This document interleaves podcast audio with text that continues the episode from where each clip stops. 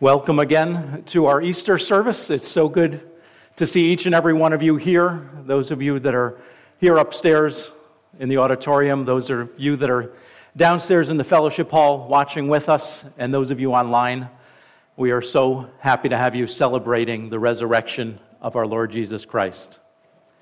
When Robert came up to read scripture, and earlier when Mark opened up our time in worship, they said, He is risen, and you responded, That was like secret code for the early church.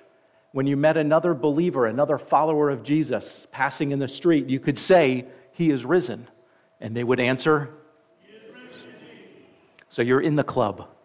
You're part of that group and it's so good to know Jesus Christ. This morning we sang about Jesus crucified, and this morning we're singing about him risen again.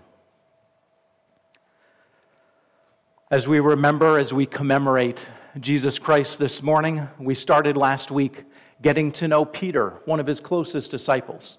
And this morning, we're going to continue that look into a life of Peter. We're going to go through a number of different passages because I want you to hear God's word, hear what it says about this close follower of Jesus.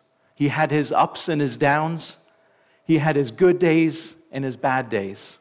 He had times when he was so on fire for the Lord that he was willing to do anything, and then he reached the very lowest point. And we're going to talk about that this morning. If it wasn't for Jesus, if it wasn't for the resurrection, there would have been no hope for Peter, and there would be no hope for you and for me.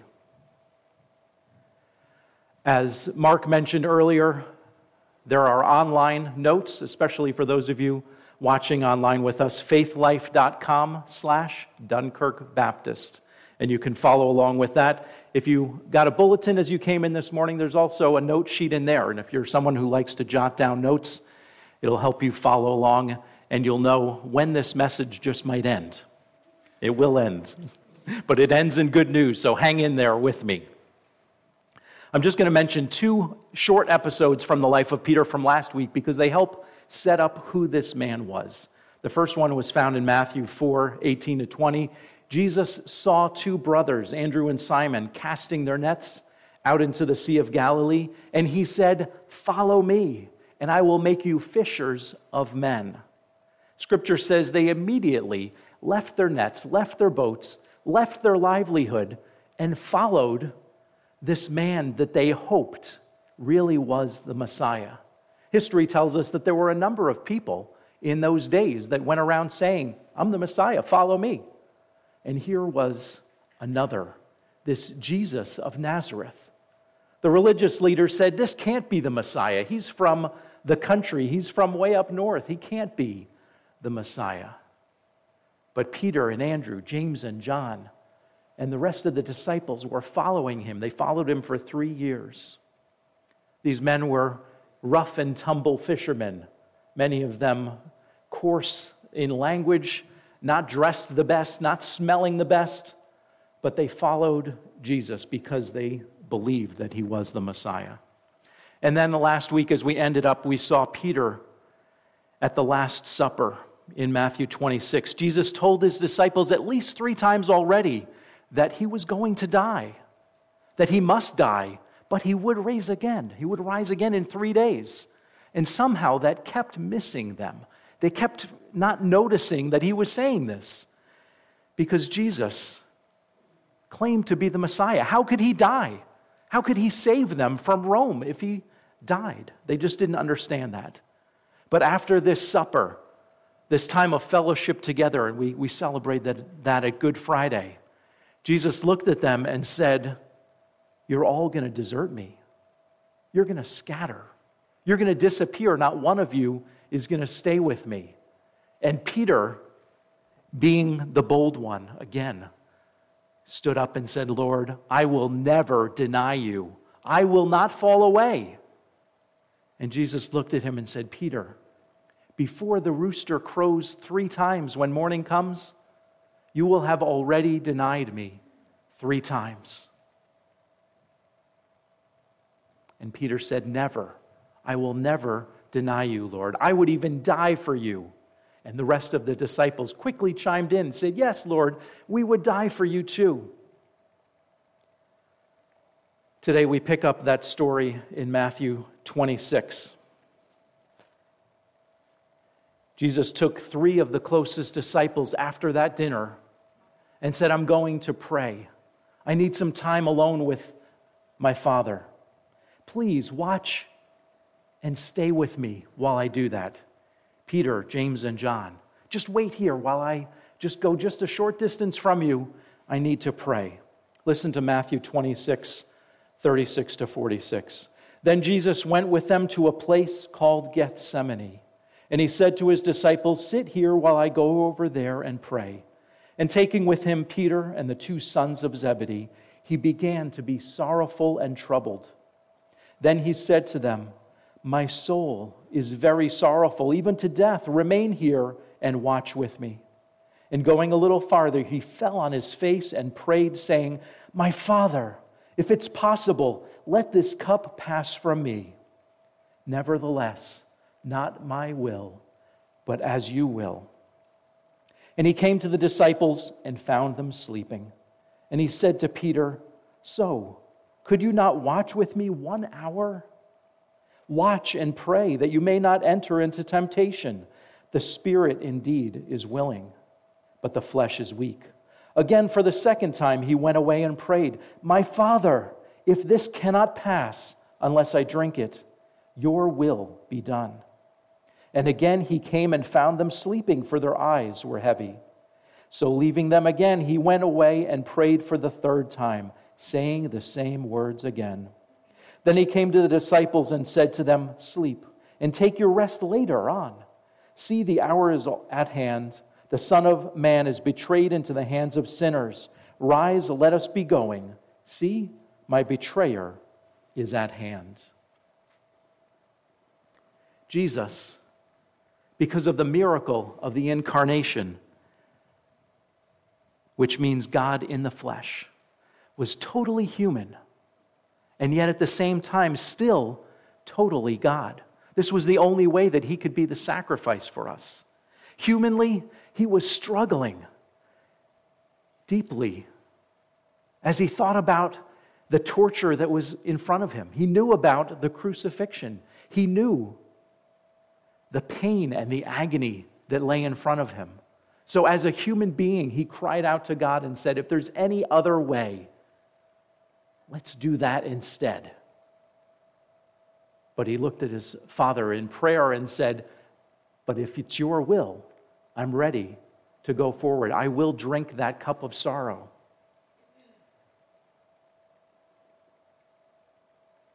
He checked on his disciples. He checked twice but they kept falling asleep as he prayed, as he poured out his heart to God. Peter, James, and John were not able to stay awake and pray with Jesus, they had failed. As the Son of God, Jesus was saying to his Father, You're going to turn your back on me. I'm going to take on the sins of the world as the sacrifice. I'm so sorry. My microphone is not just staying on my ear. I need you, God. I need your strength to be able to do this. The thought of you turning away from me as the sins of the world are piled on my shoulders is just too much for me to bear. But finally, as Jesus prayed hour after hour, he yielded his will to the Father's will and said, I'm ready, Lord. I'm ready, Father. Whatever you need to do, I want to do it that prayer that Jesus offered up, Your will, but not mine, is a prayer that we should be saying. And just as Jesus said to Peter, James, and John, as he taught them earlier, pray, lead us not into temptation, but deliver us from evil. He taught that in what we call the Lord's Prayer. That should be part of your prayer every morning, part of my prayer. Lord, lead me not to follow temptation. Don't let me give in to sin. 1 Corinthians 10, the Apostle Paul said, God is not going to let you be tested or tempted beyond what you can control, what you can handle. He's always going to provide strength and courage for you. He's going to provide a way for you to endure the temptation. But He gives us the strength to do that through power of prayer. He tells us, ask God for that strength, and He will give it to you. Father, deliver me from evil and keep me from temptation. Obeying His word is how we follow Him and how we do His will. Well, as we continue on with Peter's story, next we're just following along in chapter 26, verses 47 to 56. While he was still speaking, Judas came, one of the twelve, and with him a great crowd with swords and clubs from the chief priests and the elders of the people. Now the betrayer had given them a sign, saying, The one I will kiss is the man. Seize him. And he came to Jesus at once and said, Greetings, Rabbi. And he kissed him. And Jesus said to him, Friend, do what you came to do. Then they came up and laid hands on Jesus and seized him. And behold, one of those who were with Jesus stretched out his hand, drew his sword, and struck the servant of the high priest and cut off his ear. Then Jesus said to him, Put your sword back into its place for all who take the sword will perish by the sword. Do you think that I cannot appeal to my Father, and he will at once send me more than 12 legions of angels? But how then should the scriptures be fulfilled that it must be so? And at that hour, Jesus said to the crowds, Have you come out against a robber with swords and clubs to capture me? Day after day, I sat in the temple teaching, and you did not seize me. But all this has taken place that the scriptures of the prophets might be fulfilled. Then all the disciples left him and fled. Judas, one of the 12 disciples, one who had followed him for three years, seeking the Messiah, betrayed Jesus with a kiss. The Gospel of John tells us that it was Peter. He was the disciple who quickly drew his sword and tried to defend Jesus. And Jesus said, Don't you think that my Father could send 12 legions of angels to me?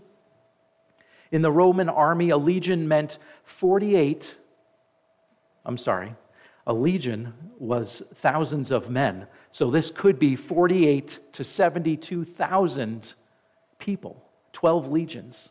So when Jesus said 12 legions of angels could show up and fight this battle for me. He's talking about 72,000 angels. Imagine that sight descending through the skies. And Jesus said, That's the power that my Heavenly Father has. He could rescue me at any moment, but I'm here to do His will. How would the scriptures be fulfilled if God stepped in and stopped this sacrifice from happening? the Old Testament prophecies could only be fulfilled if Jesus went through all the way to the cross. Verse 56 ended by saying, Then all the disciples left him and fled. Jesus knew this was coming. He had just told them this as they ended their supper, but it still must have felt like a punch in the gut.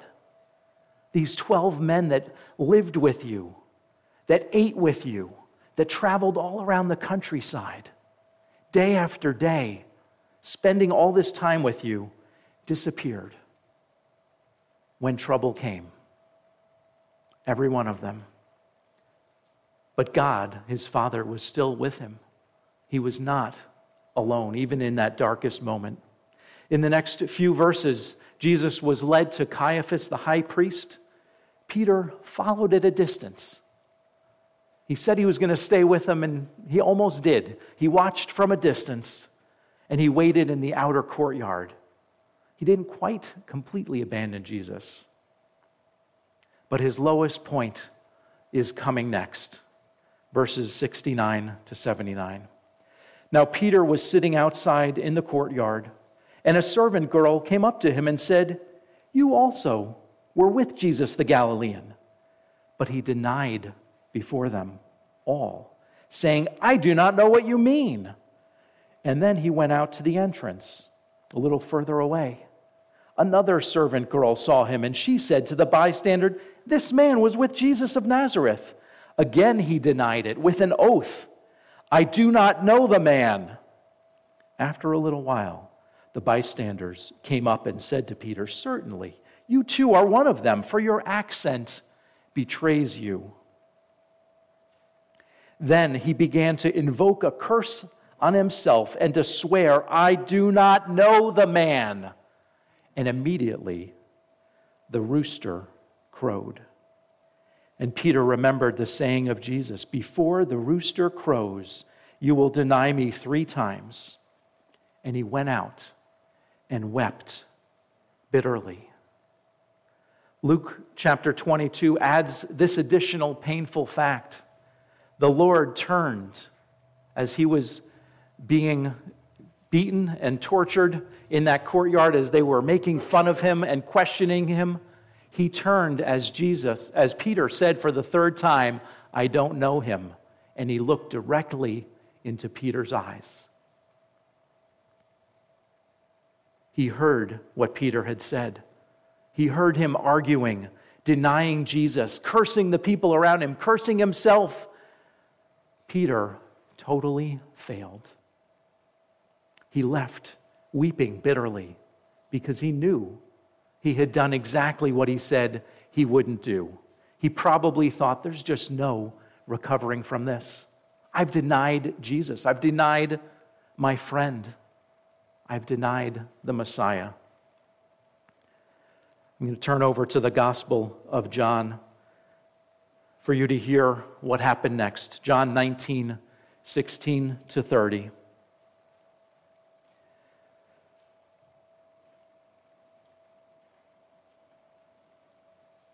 They took Jesus, and he went out bearing his own cross to the place called the place of the skull, which in Aramaic is called Golgotha.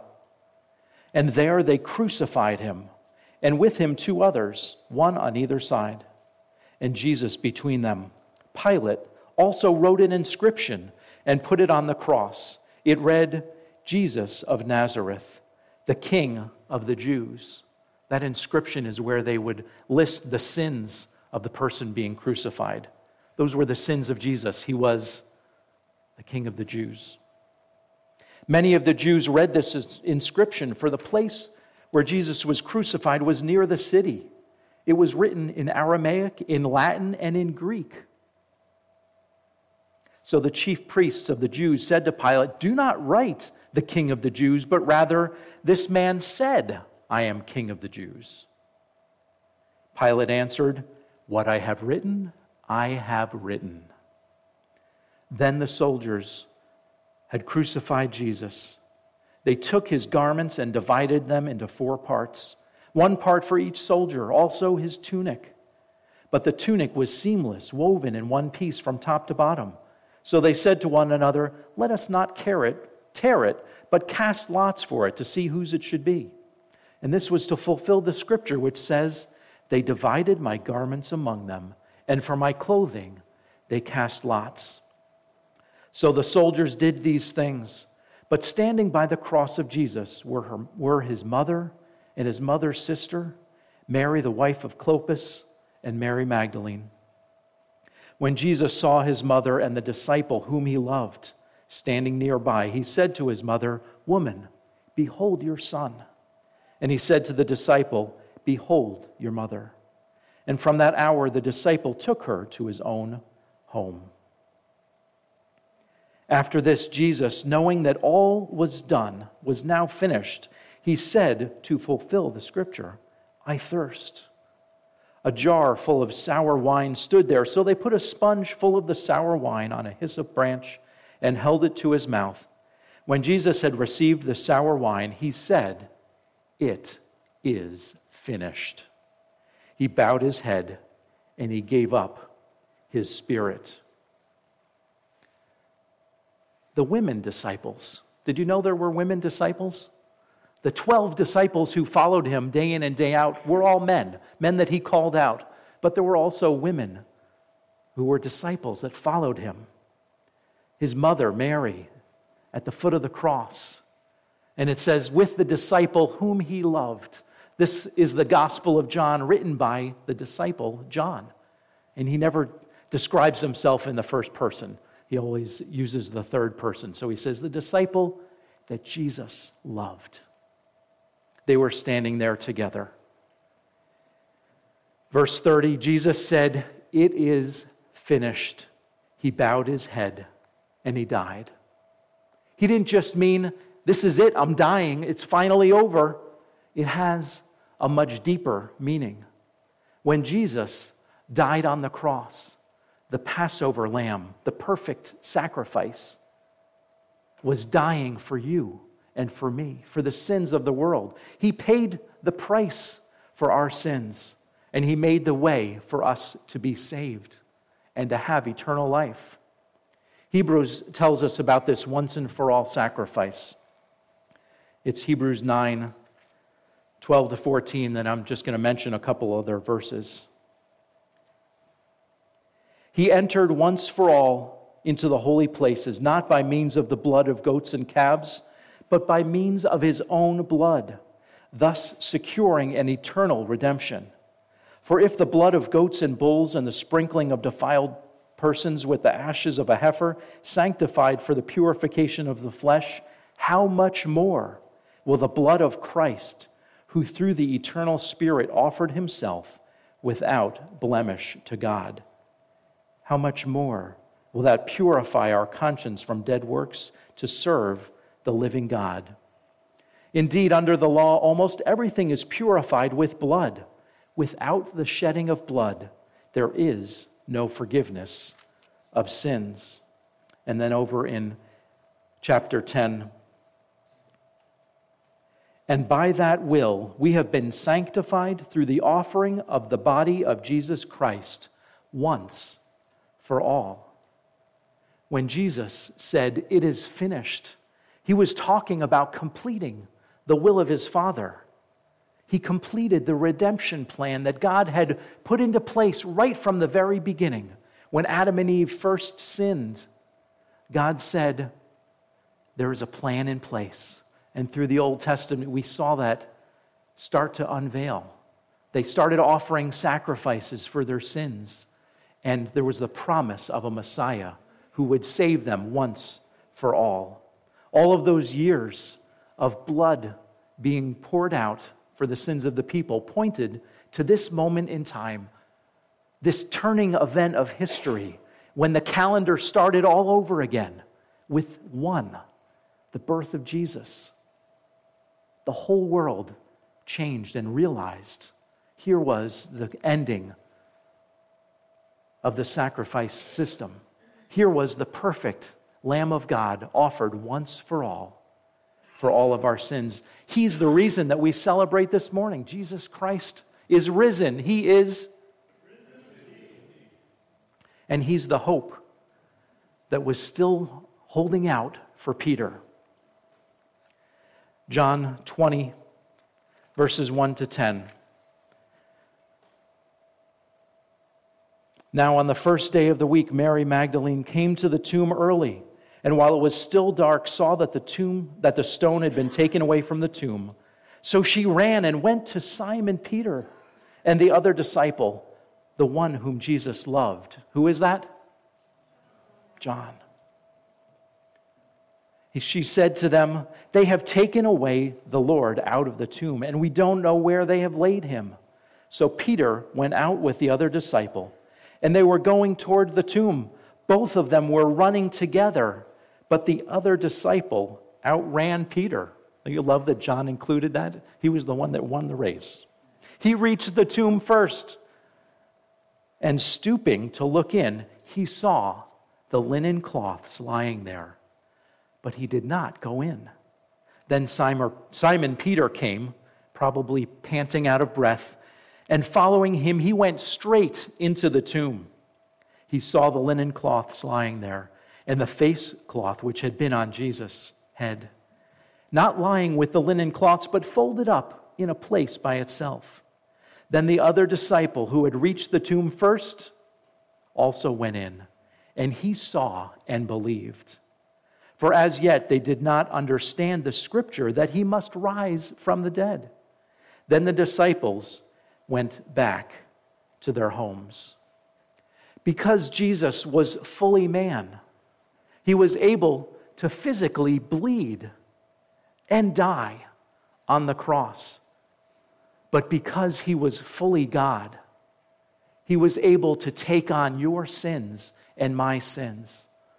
The Bible says the payment for sins is death, eternal separation from God.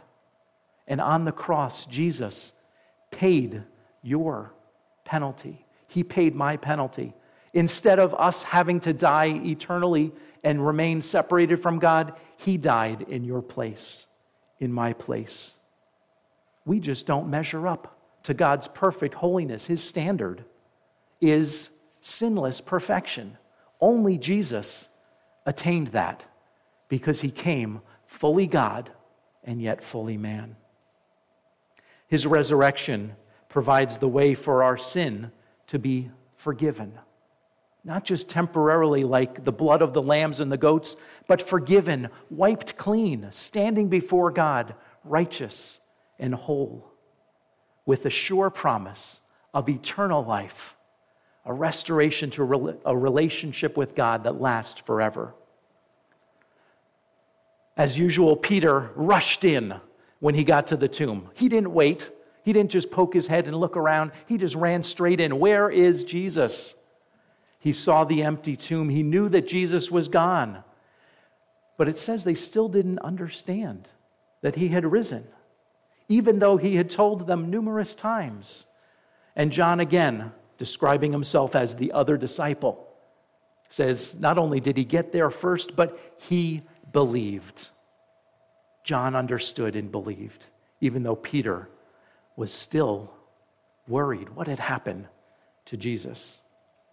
I'm not going to read it right now, but in Mark's Gospel, uh, verse, chapter 16, verses 6 to 8, the angel said to Mary, Go tell the disciples and Peter that he's going to meet you in Galilee.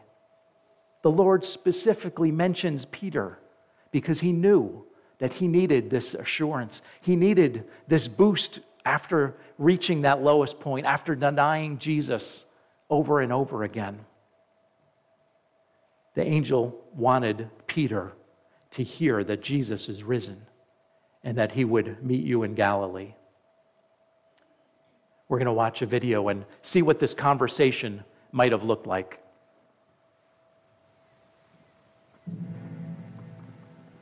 Peter, stop! We'll get the guys to help with the search and then we'll divide up, all right? We'll have Andrew take the north, Bartholomew will take the bottom. Peter, stop! Look, I'm just as confused about this as you are. Someone stole him. That's the only logical explanation, John. Wait, wait, wait, okay? Look, what we witnessed today I, the guards, they took him. We have to move swiftly. We have to rebury the body properly. Look, Peter, stop! Okay. We need to go tell the others. Tell them what? What we saw. We saw nothing. Exactly. John, do you not understand that they are trying to stop us? That's why Jesus kept waking us up to pray. That's why they got to Judas. That's why. That's why they arrested Jesus. Just the other day, I was looking at him.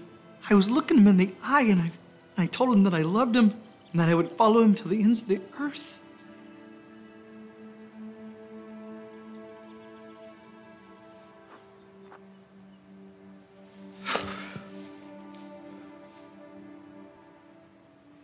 He was supposed to be our king. He is a king. When we were in the tomb, I remember something Jesus said. The linens were just lying there. That they, they were just lying there. No, no. Think bigger. Look, all of this, all of it was supposed to be preparing us for this moment, for that empty tomb. We just couldn't see it. Couldn't see what? Okay. When Mary came back and said that the tomb was empty and that the angel of the Lord was there, that's when it started to come back. John, enough. We can reminisce about this later.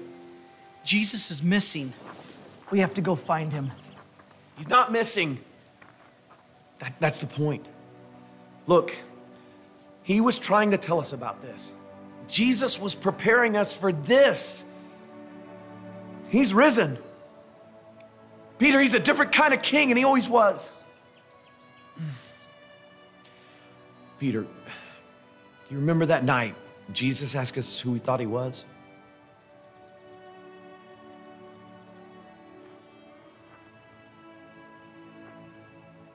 When he called me Satan?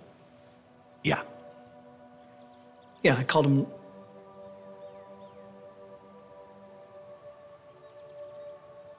Lord. Lord. Lord of all, Peter. We just didn't understand. But he's gone. No, he's risen. He did it. He did it. He did it. He did it. He did it. He did it. Peter, he's risen. He's risen. He's risen. He's risen. He did it. Do you hear that world? He's risen. He's risen. He's risen.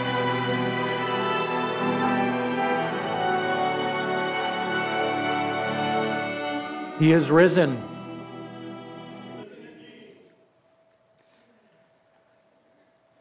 Peter had a very special, very personal visit from Jesus. And this is recorded again only in the Gospel of John, chapter 21. After this, Jesus revealed himself again to the disciples by the Sea of Tiberias.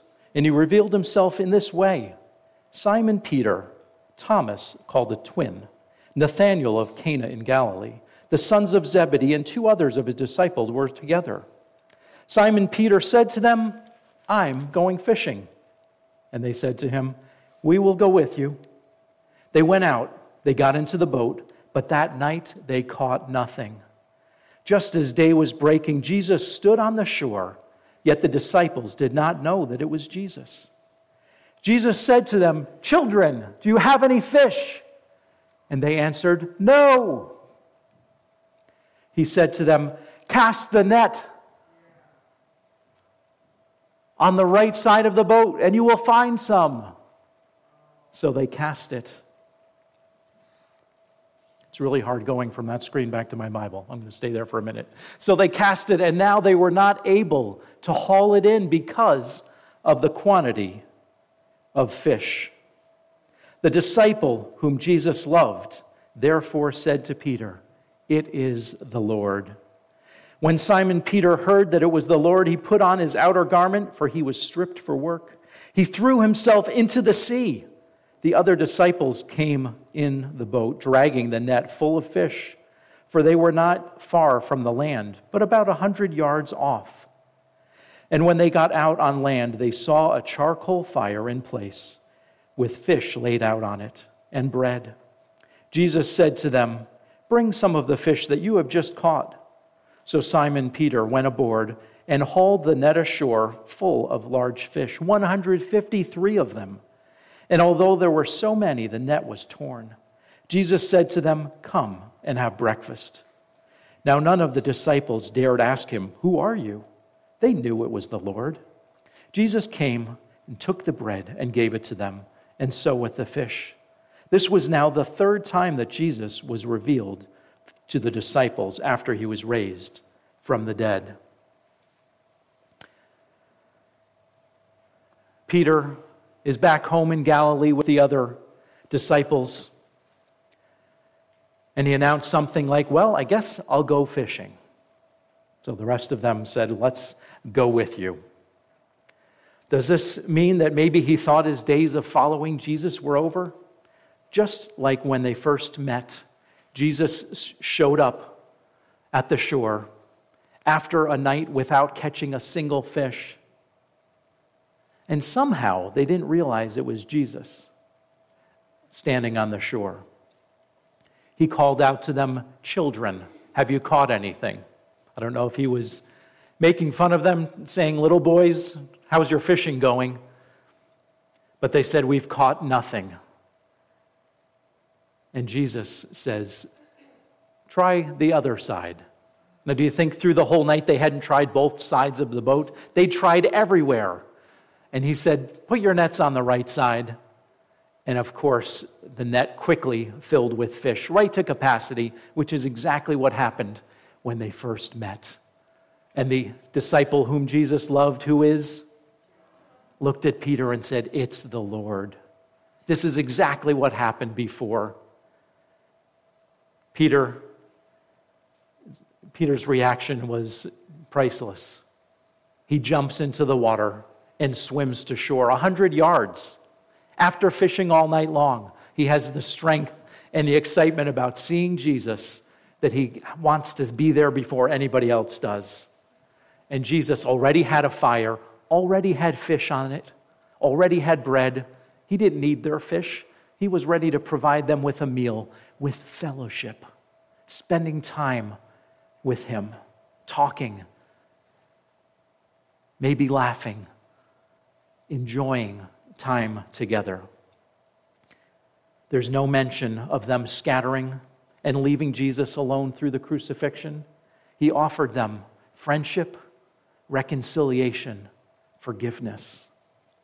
But then Jesus had something special to ask of Peter and of him alone. Listen to these last couple of verses. When they had finished breakfast, Jesus said to Simon Peter, Simon, son of John, do you love me more than these? And he said to them, Yes, Lord, you know that I love you. He said to him, Feed my lambs. He said to him a second time, Simon, son of Jonah, do you love me? He said to him, Yes, Lord, you know that I love you. And he said to him, Tend my sheep. He said to him the third time, Simon, son of John, do you love me? Peter was grieved because he said to him the third time, Do you love me? And he said to him, Lord, you know everything. You know that I love you. And Jesus said to him, Feed my sheep. Truly, truly, I say to you, when you were young, you used to dress yourself and walk wherever you wanted.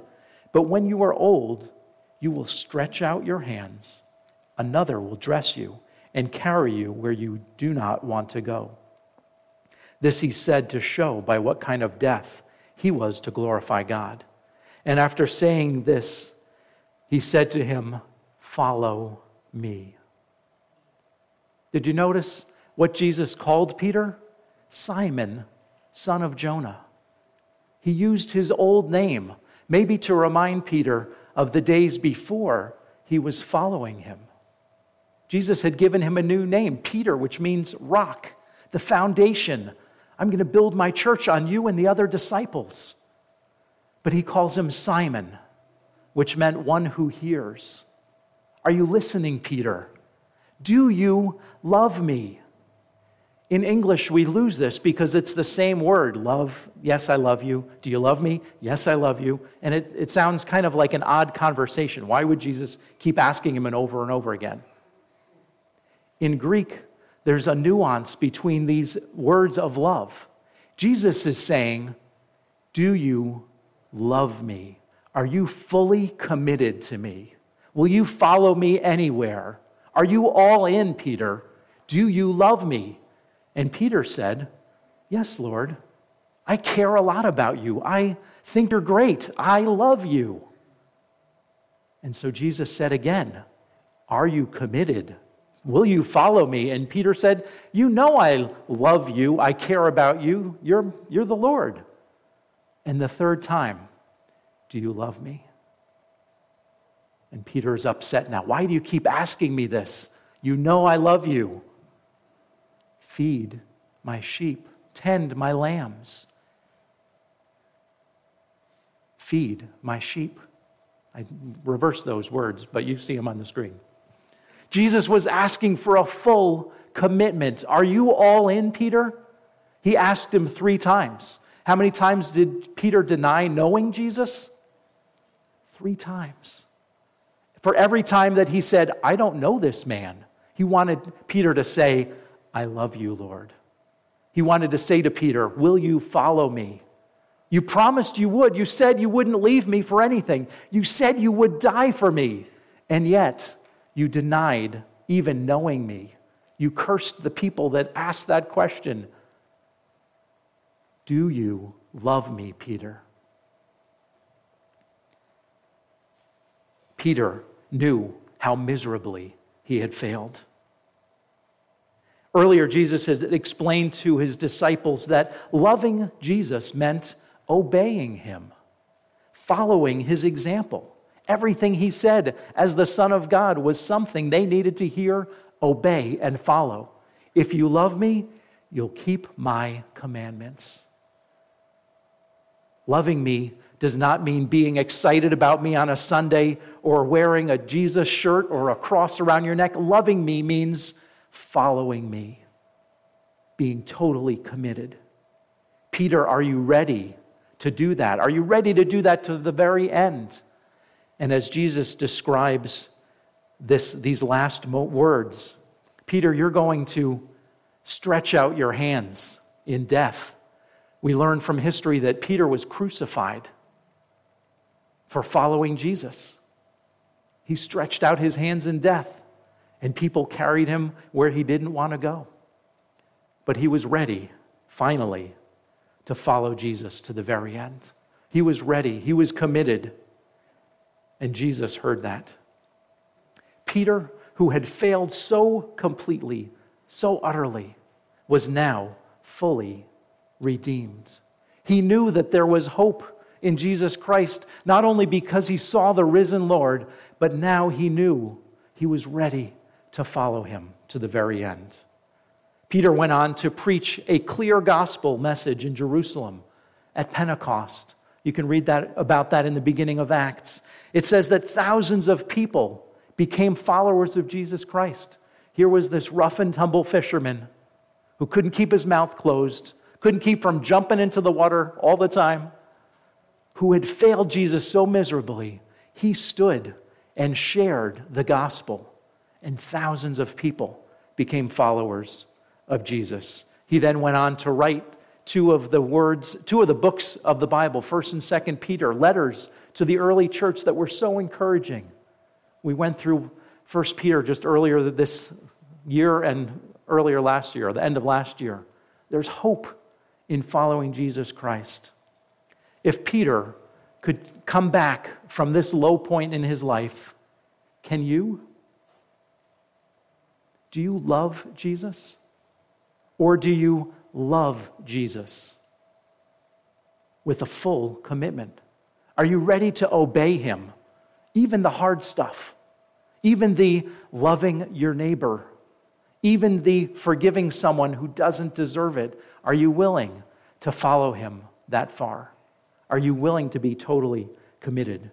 The good news of Easter is that no matter what you have done, no matter how many times you've sinned and failed, God will forgive you. That's the message of the cross. That's the good news of the gospel. Are you living with guilt, with shame?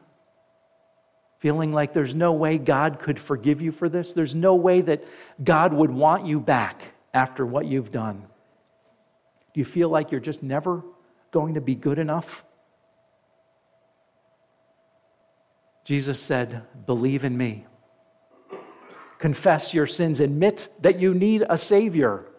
Believe that Jesus Christ is the Son of God, that He died and rose again for you, to forgive you, to restore you to a relationship with your Heavenly Father.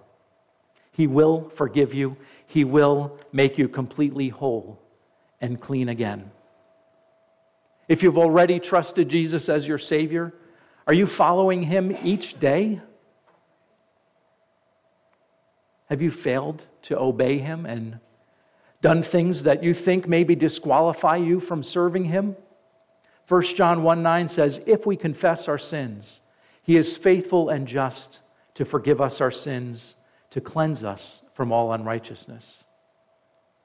Are you ready to follow him to the end? Are you ready to ask for forgiveness and have a clean slate before God and say, Today, today I will follow you, and start each day that way? Lord, I want to follow you to the very end. Make a fresh start right now. Jesus said, follow me. Who's ready? Do I hear an amen? If you're ready, let's hear an amen. amen. Mark's going to come and we are going to sing a closing song. Please bow with me in prayer. Who's ready to follow Jesus? Amen.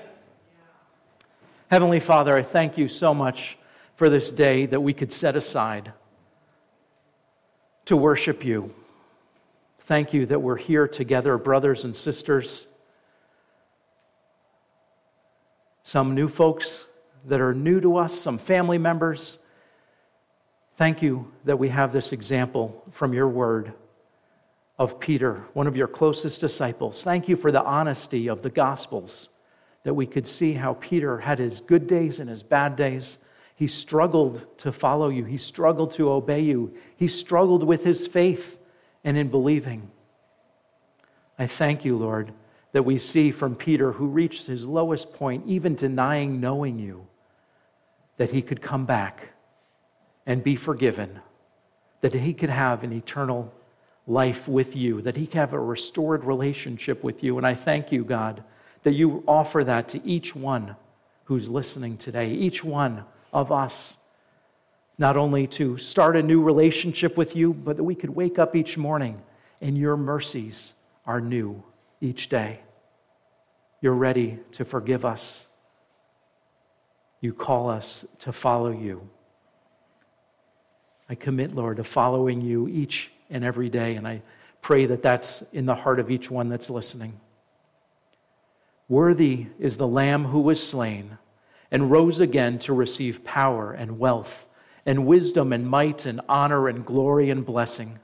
To God the Father who sits on the throne and to Jesus Christ, the Son of God, blessing and honor forever and ever.